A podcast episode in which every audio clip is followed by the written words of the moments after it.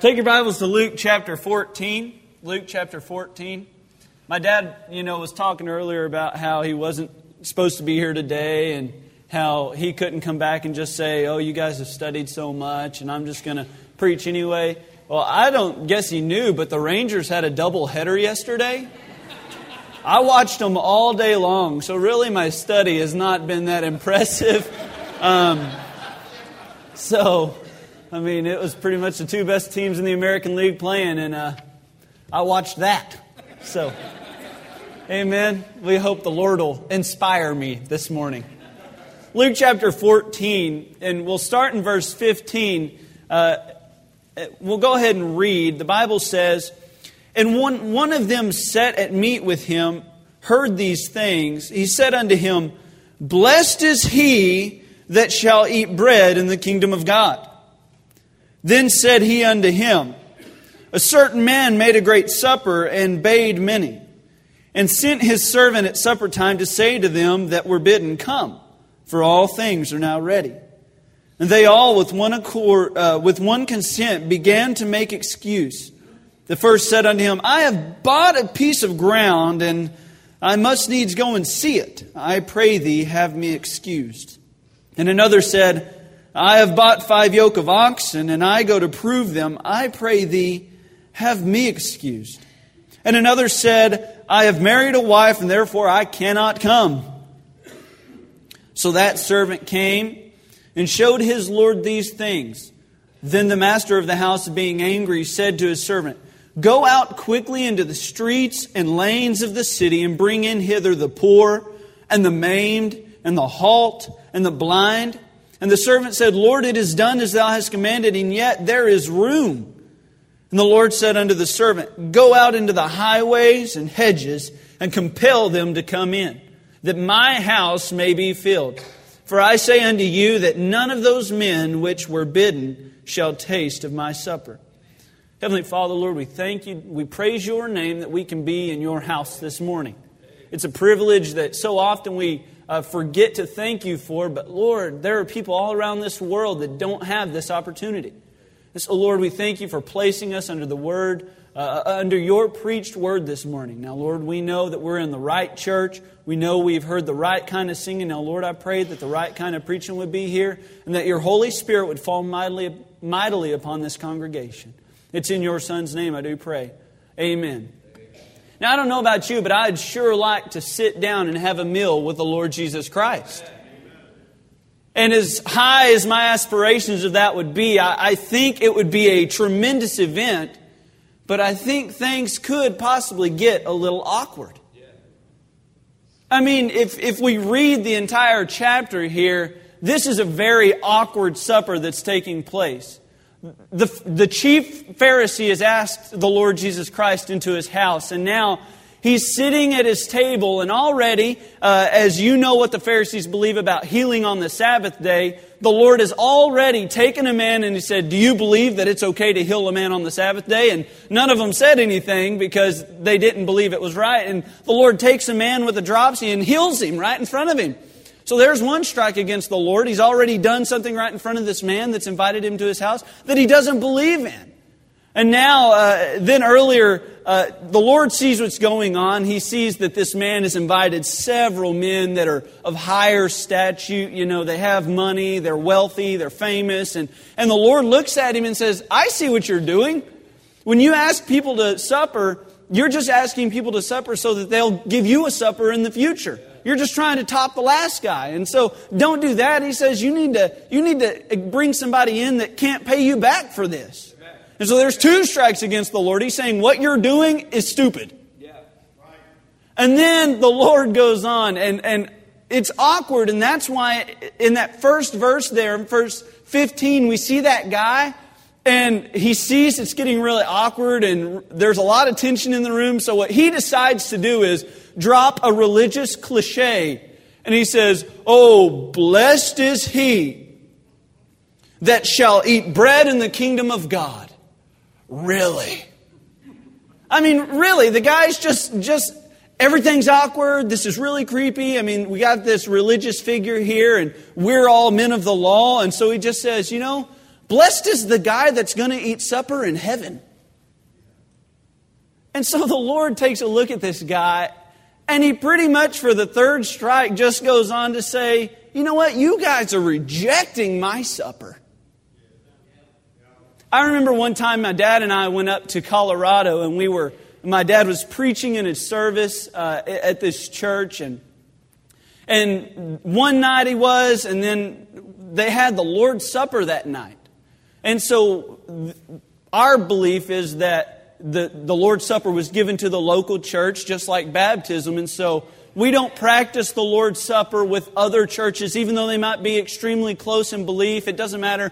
We just feel, uh, this is my conviction and my dad's conviction as well, that you know, the Lord's Supper is a, a local church ordinance, and so it ought to be performed in the local church setting. Well, so we're not in our local church. We're up in Colorado, in Cortez, Colorado, and, and the Lord's Supper comes around. And this man that's serving the Lord's Supper, we know extremely well.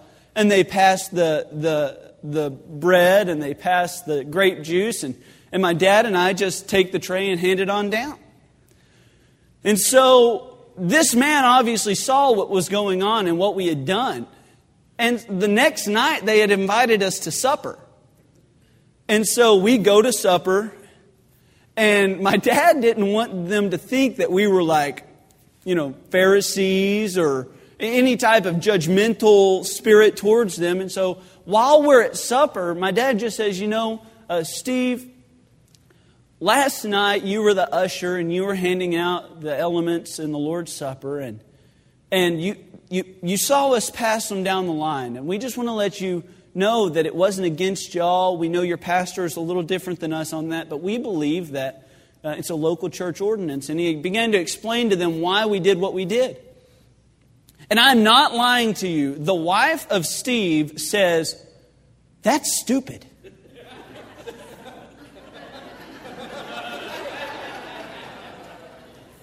And like, it was like somebody just hit me in the face with a shovel.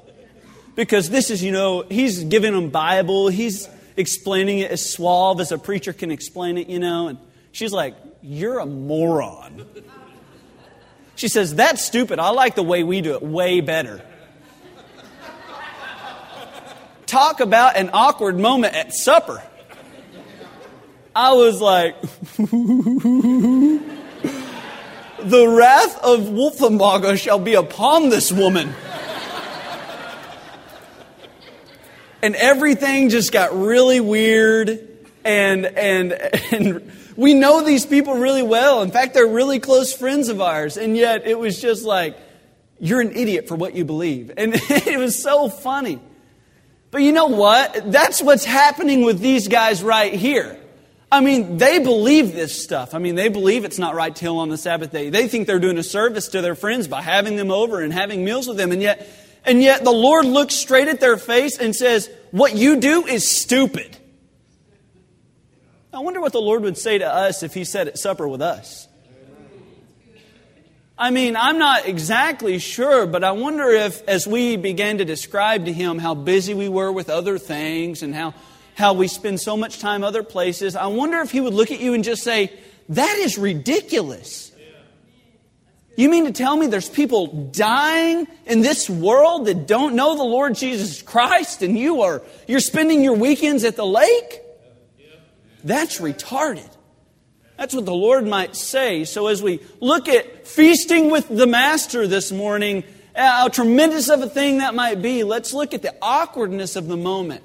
And first of all, let's just take a look at the Lord's dinner here in verse 16.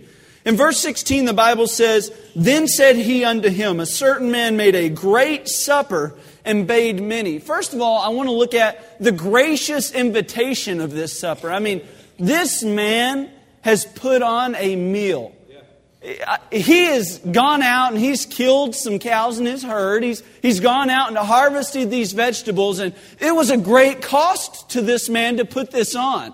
And now, as he's so excited about it, he's, he's worked hard, he's got the house cleaned for this event.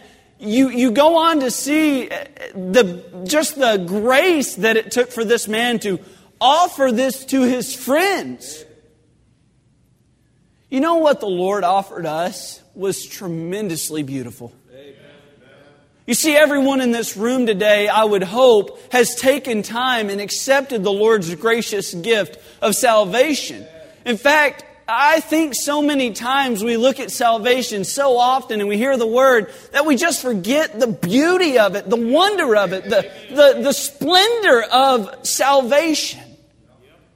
You know, when I was in college, my freshman year, it's a little bit of a culture shock when you move out of your parents' house to college and you're in control of all your finances and you do everything and your laundry and stuff, which is lame. but one of the biggest things, I went out there and I, I, I'll be honest, I think I had almost $3,000 in my checking account that I could, I had no income, but that was $3,000 to live off of for a semester, which almost pays an entire semester of college, so hopefully I'd be able to survive off that. Well, about midway through the semester, I go to Jack in the Box and I swipe my card and it don't work. And I'm like, somebody has hacked my identity.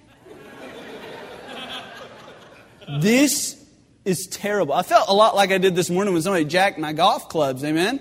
It's just, man, now they're going to have all my credit card, all my, this is terrible. Well, I go back, I call my dad, Dad, you're not going to believe this. Somebody has jacked into my credit card. And now they're, they're spending money on it. Well, he looks at, he goes to the bank and he gets a printout of everything that I've spent. And it's like Taco Bell, Taco Bell, Wingstop, Pizza Hut, Taco Bell, Wingstop. He's like, Have you spent $739 at Jack in the Box? Seems a little high. you know, in college, you can't supersize it every time. Every, every once in a while, you need to have a night on ramen noodle, amen? But not me, man. I was living the high life. I was going down to Outback. Yeah, I'll take three steaks for my buddies and three for me. You know, it was just. And then I guess I just never really appreciated what my parents were doing for me when they would take me out and get me a meal. I just didn't understand that a $9 meal seven times a week adds up.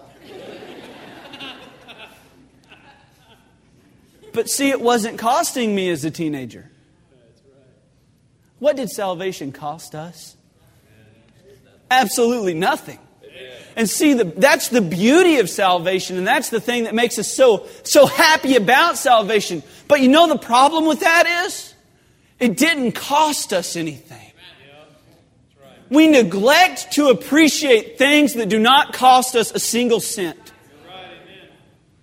My friend, what happened on Calvary? I remember as Christ went into the garden and he told his disciples to stay. And the Bible says he went a little further and he falls down on his face before God and, and he says, Lord, I don't want to drink this cup. Lord, uh, let this cup pass from me, but nevertheless my will, but thy will be done. He says, uh, it's going to cost me a great price. This is really going to affect me and I do not want to do it, but I will go the entire way to Calvary. And if it's your will for this world that may not appreciate it, I will die on that cross.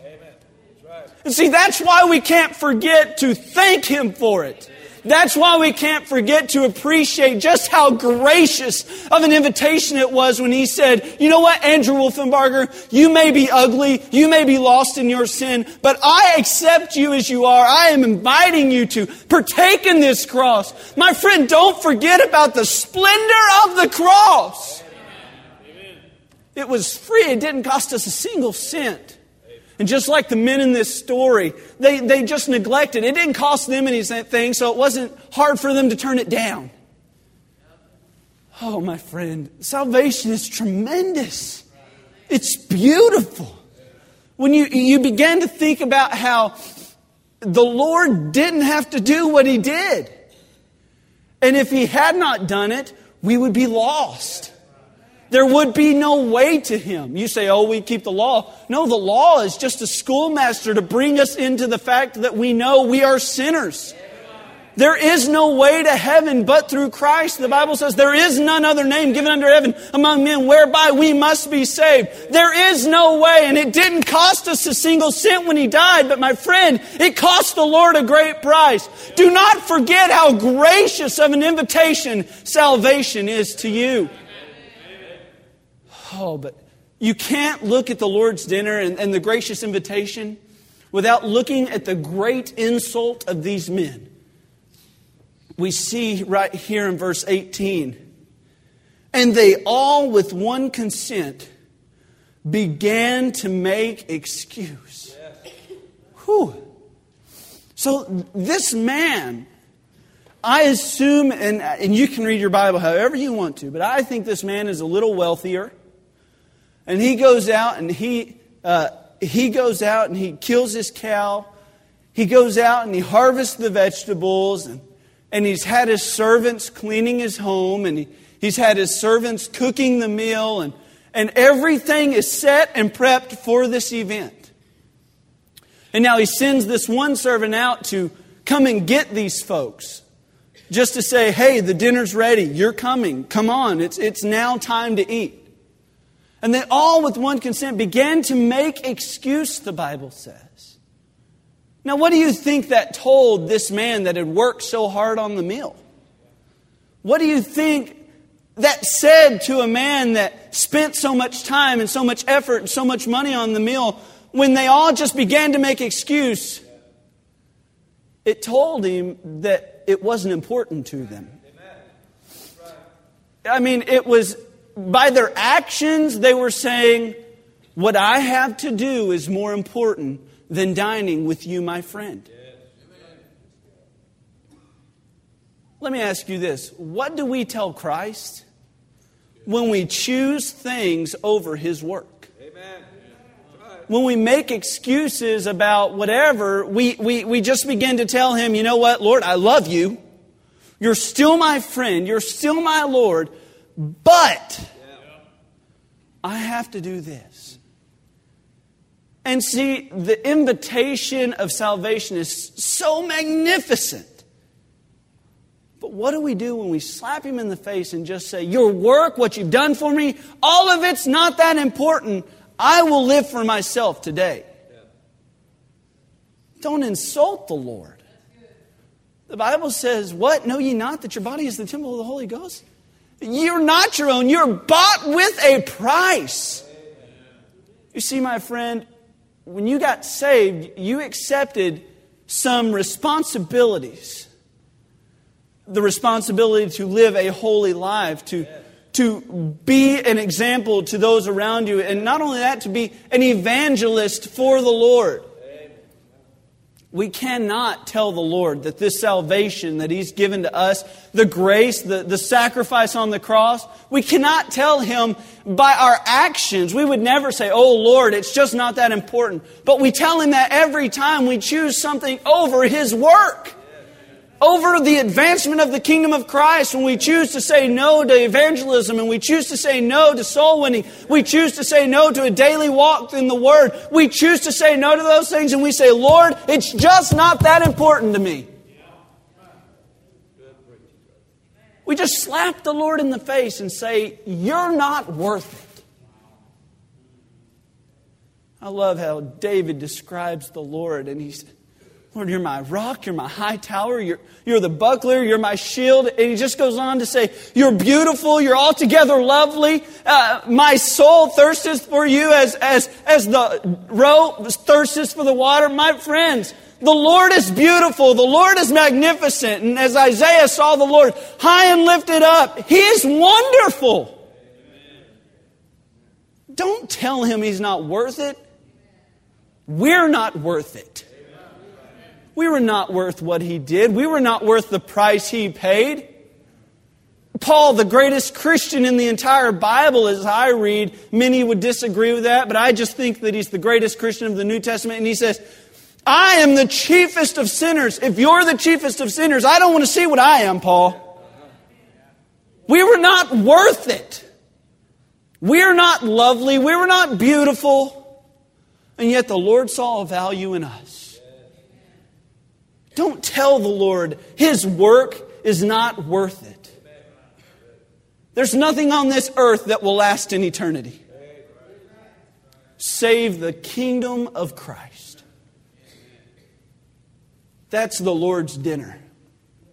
But not only do we see the Lord's dinner, we see the Lord's disgust. And, as we look at this, this is really his reaction to the men. I see in verse 21 how the Bible says, Servant came and showed the Lord these things. Then the master of the house, being angry. Why did he get angry? Well, first of all, there was the flat responses of the men. I mean, what you have to understand is these men had already agreed to attend the supper. Bid means to go and get them and bring them back. The dictionary defines it as a command. I mean, the servant was going out to tell the men, It's ready, come on. Yeah.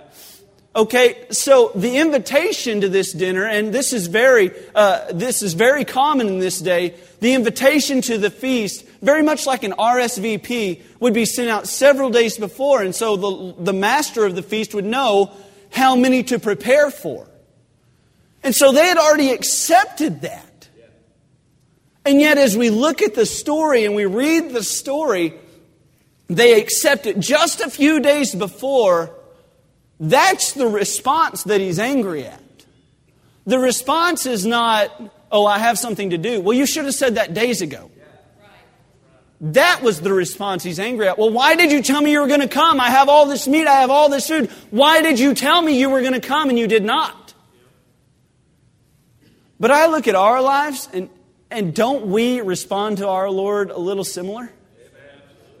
I mean, like I said earlier, when we were saved, I mean, we, we don't use this in our evangelistic approach, right? We, we, approach. We don't say, the Lord said that you can be saved. He also said that you're no longer your own. And He also said that from now on, you're going to have to be a witness for Him. And you're going to, we don't tell people about that. We don't tell people about the future in Christianity, the, the life of holiness, the life of trying to serve Him with everything that we are. We don't necessarily tell that in our evangelistic approach, right? But it's accepted when you become a Christian and you understand what the Lord's done for you. You understand that there are some requirements and restrictions now placed upon your life. Just like uh, we witness to somebody who's a smoker and they say, Well, I, I, just haven't been able to quit this habit of smoking. And, and I remember hearing a testimony of someone the other day. They said, I, I couldn't get saved because I cuss. Well, me too, so no, I'm just kidding. they said, I, I was putting off getting saved because I'm a cusser. But in that person's mind, although they may have never read, Be ye holy, for I am holy, they understood once they were saved, there had to be a change. That was the thing that kept them from being saved is that they, they just weren't willing to take that next step and they didn't want to they didn't want to be a fake christian and i appreciate that. But the fact of the matter remains when we're saved we accept a future lifestyle. Yeah. We accept the invitation knowing that there will be a future commitment and see these men accepted the invitation but weren't willing to commit to the appearance. And see, what's so sad about it is we respond to our Lord like that all the time. There's no doubt in my mind that there are men in this room that have been called to preach. How can the Word of God be preached like it is every week in this church and yet the Lord not speak to someone's heart and just say, the life you're living uh, in this secular society and trying to make money, that's not worth it. Become a preacher for me. Proclaim my truth. You're telling me that never happens in our church? And as men are called to preach, they're not responding because they don't, they've accepted the invitation to salvation, but they don't want to commit to the future of it. We've accepted the, the invitation of this beautiful, easy salvation, but it's just not worth it to quit that habit. This is ridiculous, folks. The Lord saved us and called us. He did not save us and let us go wander like lost sheep. He is a shepherd. He guides and directs our lives. The Bible says He's a good shepherd. And it makes the example of how he would leave 99 sheep just to find the one lost one, to bring them back to the fold so that he can direct them and lead their life. Are you kidding me? We're going to tell that God no? We're going to tell him he's not worth it. We're going to, we're going to accept his invitation to salvation and then just say, the life you're wanting me to live is not quite what I want to do. We're no different than these men. We're no different than the, the, the callous rejection of the invitation to this supper. How sad it is that people in this room would clearly be spoken to by the Word of God and not respond at this altar. I'm talking, it is ruining our churches. And I could take off the suffix of that. It is ruining our church. You see, I did not spend hours upon hours studying and praying so that you could sit in the altar, so that you could sit in your pew. I spent hours praying and I spent hours studying, begging the Lord that people would make a, a reaction, that they would make a commitment to Him because of this sermon. Otherwise, I'm just up here to be funny. Otherwise, I'm just up here to yell a little bit, but that is not the reason I preach. The reason I preach is to move you to a decision. And we accept the invitation to salvation, yet are too callous, too prideful to say, Lord, you're worth it, and walk down the aisle just so we might not be embarrassed in front of our friends, in front of our companions. No, this is where decisions are made. I've never made a decision for the Lord that did not happen down here. What's the last time you hit this altar in prayer?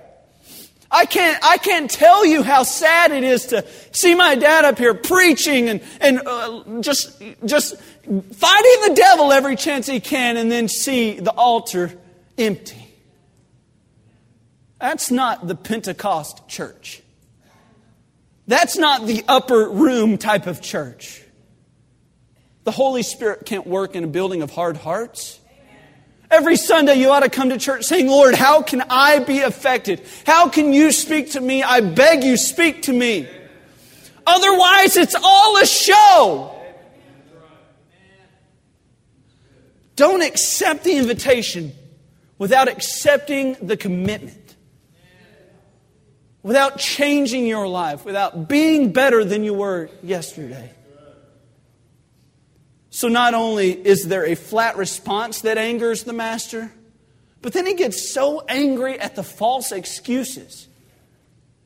D.L. Moody said, An excuse is just a reason wrapped up in a lie. And it's so true as we can take a look at these men. And, and in verse 18, we see the excuse of possessions. The man says, uh, I have bought a piece of ground, and I must needs go see it. He says, I bought land. I don't think they had internet back then. So he buys land. How stupid would it be to buy land on the internet? We go land searching from time to time out towards our ranch, and, and every piece of property looks great in pictures. In four pictures, you can make anything look good. You get out there, it's just terrible. And so this man says, I've bought ground, I've bought property, but I need to go look at it and ex- inspect it. Either this man is the worst investor or he's the worst liar. But here's the good thing about it he's spiritual about it. He says, I pray thee, have me excused. As long as we're spiritual about our fake lying excuses, it's okay. So we see the excuse of possessions, and then in verse 19, we see the excuse of pursuits. And another said, I have bought five yoke of oxen, and I go to prove them. Once again, who buys cows without looking at them? He goes and he says, I mean, surely this man is. My dad says if you have more than five cows, you're a cattle rancher. If you have less than five cows, you're just cattle baron. And so, surely this man is not just cattle baron. He, I, I think he knows a little bit more than just to go look at cows uh, or buy cows just off of what a guy says. But once again, he's spiritual about it and he says, I pray thee, as much as it pains me to say this, as much as it rubs me wrong, have me excused. And then this is my favorite. And if anybody has a real reason, it's this guy.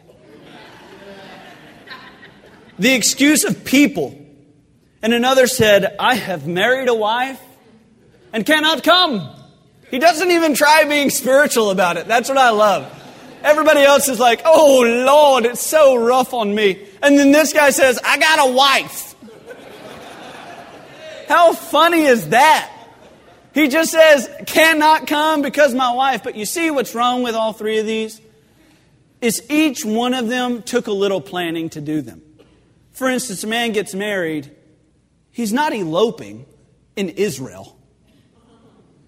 I don't think Jerusalem is very similar to Las Vegas at all. So he's not, I mean, he didn't just meet this woman and, and three to five days later get married. So that's a lie. Then he goes on, the other guy with the land, it takes a long time to purchase property, even in our society, but more so in Israel, Eh, where this would be taking place. And so that's a lie. And then the other man, I bought five cows and I need to go look at them. Surely he understood it. It's a stupid idea to, to purchase something without looking at it, especially when it comes to livestock. You see, they're all lies. And that's exactly what excuses are. There's no way around it. And now, all of them to these men made great sense. I mean, they all thought that they were good ideas, not to mention that each and every one of them were at the end of the day. I mean, this is supper time. And so it's towards the end of the day, and this man's going to go look at land he's never seen. This man's going to go inspect cattle he's never seen. This man's getting married in the evening. It just doesn't add up. And so you take a look at these excuses, and they're just pathetic. That these men would, this guy has gone through so much sacrifice, so much effort, and yet they just say, I've got a wife, I've got to go look at land, I've got to buy cows. But that's exactly what we do. Possessions, pursuits, and people are the three reasons we stay out of the Lord's work. Oh, well, I have to earn another dollar. I have to make an occupational advancement. I am trying my hardest to, to be a good employee to my boss so that maybe one day I can be a better employee, that I can be a good boss to someone. No! That is pursuits. Possessions is, I'm, we got this RV and we got to use it, and so we go out to the lake every once in a while. No, that's possessions. And people, I don't care, like I said our teenagers, women, uh, uh, girlfriends, boyfriends, those things can't keep us out, but neither can wives or children. It does not matter your excuse. What matters is there are people that are literally dying and on their way to hell, and we're spending our time at the lake. I have no problem with hobbies. I have a bunch of them. Ask my wife. But the fa- one less today. The fact of the matter remains there is something more important than going on a date with my wife every Friday night. If once in a while me and her have to knock doors together, it will be okay. And if once in a while I have to go pray with one of my teenagers instead of going to the Ranger game, that will be okay. Friends, we are so enamored with working our way to that next dollar, to that next thing, moth and dust can corrupt. And thieves can break through and steal it. Ask me how I know. But there is something more important than people, possessions, and pursuits. It's the Lord Jesus Christ. Living for Him. Being everything that I can be every single day so that somebody, maybe by the grace of my Lord Jesus, can know Him. That's all that matters. It doesn't matter how good of a backswing I have. It doesn't matter how big of a buck I shoot this year. All that matters is that somebody might be able to meet my Lord and Savior. Stop making excuses, Joshua Baptist. Stop saying my children are more important. Stop saying that. The Lord's work is important. Follow the Lord and he shall direct thy paths. He'll take care of it all. And we're no different than these men when we make flat excuses. Just false excuses. We make up these lies. We, we tell ourselves, well, I have to be a good family man. No, you don't. You have to be a good godly man. That'll take care of itself. I've seen it in action, I've seen it work. You see the Lord's dinner, we see the Lord's disgust. But look thirdly at the Lord's desire. We see here that he wants his house to be full. Now, if you're this man, I mean, imagine if I know my mom goes through great lengths to prepare Christmas and Thanksgiving dinner. I mean, she will even stay out of the deer stand on Thanksgiving morning to cook turkey. Is that not right? And on Christmas, she, she lays out this great feast. I mean, because we have family members come over and she works on turkey, she works on ham, she works on all these exotic sides that were on Rachael Ray last week. It's like, this is Heigengolfen. What? I don't know what that is. But you know how much it would affect my mom if she was expecting every one of my family and nobody showed? She would have this feast prepared and nobody to eat it. And so this man, looking at a table set of turkey and, and, and beef and, and all this, he says, We need people to eat this. If not, it's just going to go to waste. I cannot even begin to tell you how many hours my dad spends in prayer and in Bible study. It would literally freak you out if you went to my house in front of the Ranger game, his Bible's open. In front of the Cow- no, he don't watch Cowboys no more. They're bad. In front of the Mavericks, his Bible's open. Now I go over to his house and they made my room a study. He's never in the living room anymore. He's just in the study every time I go over there. For every sermon you hear, I guarantee you 30 hours of preparation has gone into it. You may think I'm kidding, I'm not. You know what he does each week? He prepares a feast. With the Lord's help, He's in there praying and he's in there searching. You know how hard it is to outline the book of Malachi? He's in there, he's in there searching, he's in there praying, he's in there working. And he's preparing the feast. And honestly, we're getting a little fat.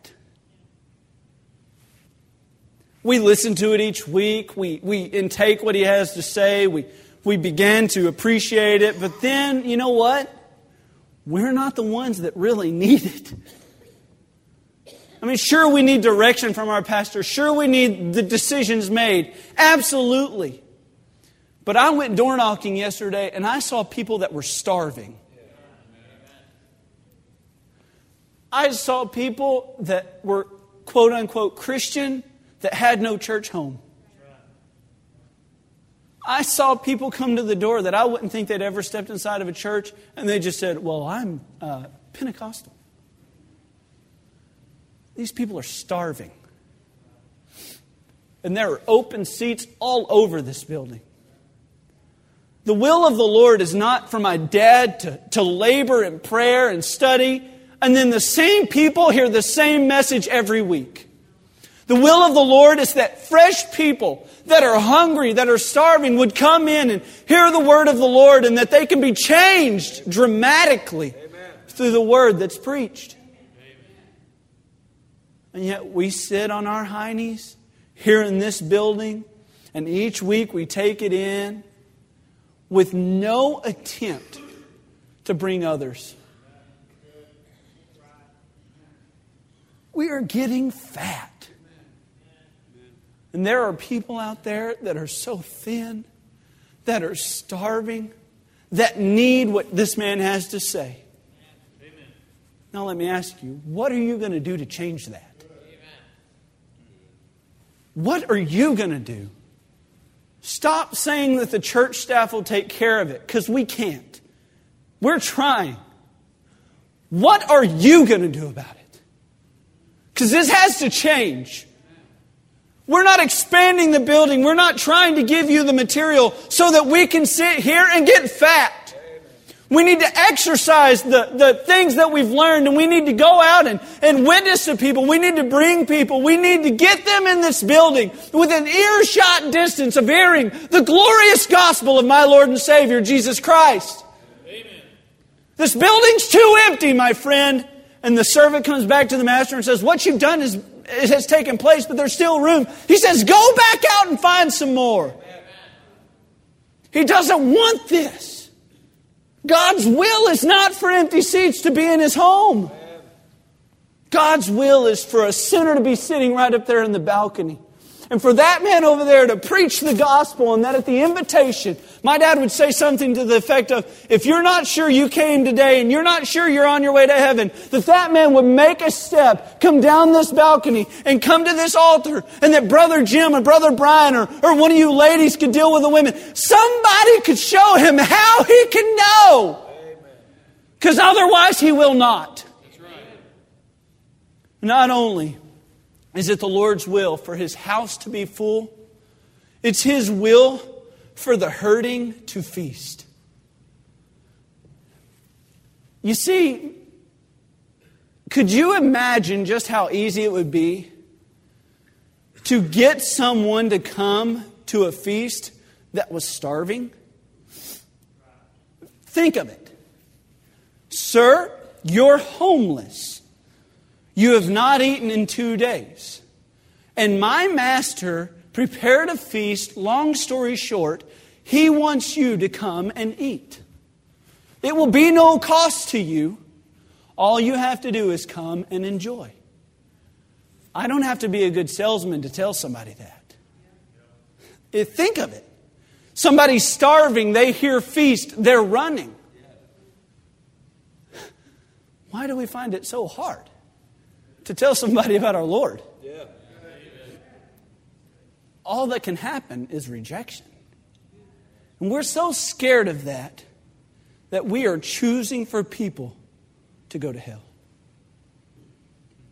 Every once in a while, we'll be at a restaurant and the staff usually goes to eat together, and we'll, we'll be at Antonio's, let's say, because that is our weekly homage. And I like it, so that's good and we'll go to Antonio's, and, and somebody will be off at the restroom. And the waiter will come and he'll say, Can I take your drink order? It was a terrible Mexican accent. I know, I'm sorry. I'll work on it for next time. He says, Can I take your drink order? Well, if it's me at the restroom, you're safe to, to tell them what drink I want. And if I ever eat with you, you can tell them what drink I want. It is Dr. Pepper with no ice. Dr. Pepper off the rocks is how I say it. Dr. Pepper and Coke hold the Coke, no rocks. That's, that's the easy way to say it. And you see, there's no doubt about what I'm going to drink every single time. Now, I've been married to my wife for about a year, going just a little over a year. But to this day, I will not order her drink for her. I will not order a drink for my mom, and I will not order a drink for my dad. I don't order drinks for people because they change. It does not make sense to me. How can one day you have a favoritist and the next day you not have a favoritist? One day he'll want water. One day he'll want sweet tea with a lemon. One day he'll want it without the lemon. One day he'll want an unsweet tea so he can do the sugar with a lemon. It's ridiculous. It is mayhem. One day my wife will want water. One day she'll want Mountain Dew. One day she'll want Coke or Pepsi. I found out yesterday, even though she drinks Coke all the time, she doesn't like it. How does that make sense? I'm Dr. Pepper, no ice. But these people are lunatics. I don't order for them because what if they come back and they say, You ordered a Mountain Dew for me and I wanted water. I'm going on this diet. Mountain Dew's on diets, right? You see, I don't choose for people because ultimately it's their choice. I don't choose for people because what if I get it wrong?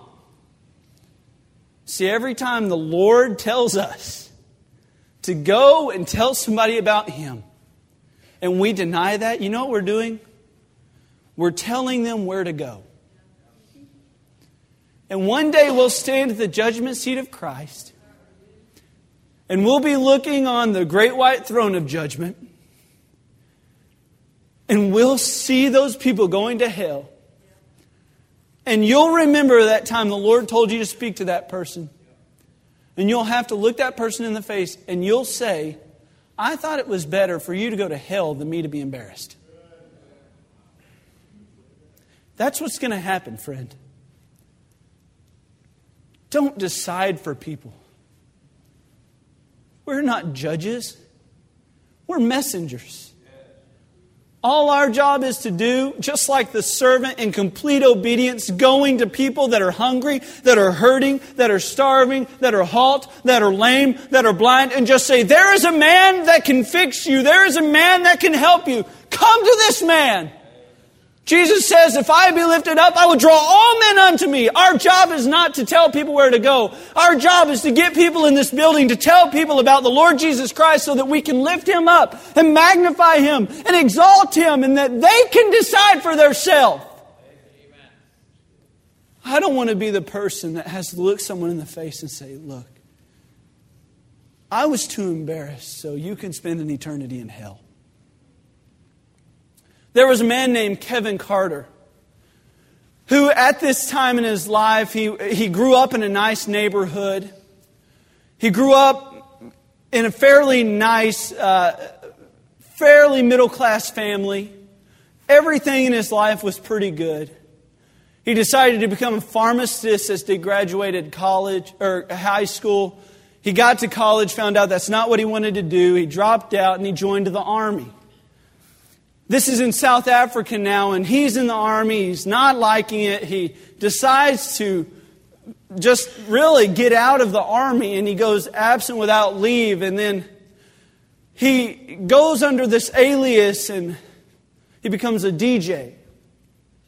Later on, he gets his mind back right, and he is now decided after he serves his term, he's fallen in love with photography. Now, this man growing up in this neighborhood is seeing the oppression of whites upon blacks. He decided that he wanted to take pictures of people that were hurting and people that were in pain so that others like us could look on his photography and that we could see the pain in that person. Now, if you look towards the screens, there should be a picture coming up. Every photographer wants and begs and just yearns for that one photo. And this man, Kevin Carter, got it. He had taken a survey trip to Africa and he went to uh, this place. And as he found this picture, he just realized that it told so much. He took this picture and sold it to New York Times Magazine within the month that he took it. As he took this picture, uh, it got rave reviews. Obviously, in your heart, you see the pain and the anguish in that young girl. He later won the Pulitzer Prize for this photograph. But as people looked at this photograph, all they could think was, what happened to the little girl? Uh, the vulture there in the background is just waiting as this girl is crunched over in hunger pains. And the thing that we don't actually see in the picture is there is a, a, a food camp just out of sight. And this girl is making her way from her village to the food camp. And yet she's not strong enough to make it, and the vulture lands. To this day, we have no idea what happened to that little girl because Mr. Carter did not do anything for her. He took the picture and drove off. You know what? A certain magazine, the St. Petersburg Times, wrote this about Mr. Carter's decision. The man adjusting his lens to take just the right frame of her suffering might just as well have been a predator, another vulture on the scene. Mr. Carter this day looked at this young girl, and he is no different than the predator standing behind her. Neither one of them are helping her towards food. Neither one of them are helping her get to safety. And you see what happens, friend, is when we decide for people where they're going to spend eternity, we are just another predator on the scene. And Satan sits in the background waiting to feast upon them, and we're taking pictures, and we're being friends with them, and we're being co workers with them, and we're uh, trying to just live a life around them, and yet we are the predator. The vulture does nothing, and neither do we. What are you doing? What are you doing to change the lives of sinners around you? What have you done this week, this month, this year to bring somebody to hear the gospel of Jesus Christ? Excuses won't matter. Hobbies won't matter. One day we'll be sitting before our Lord telling Him just how little we did for Him. Do not be the predator. Do not be the vulture in the background deciding for people what they will be in eternity.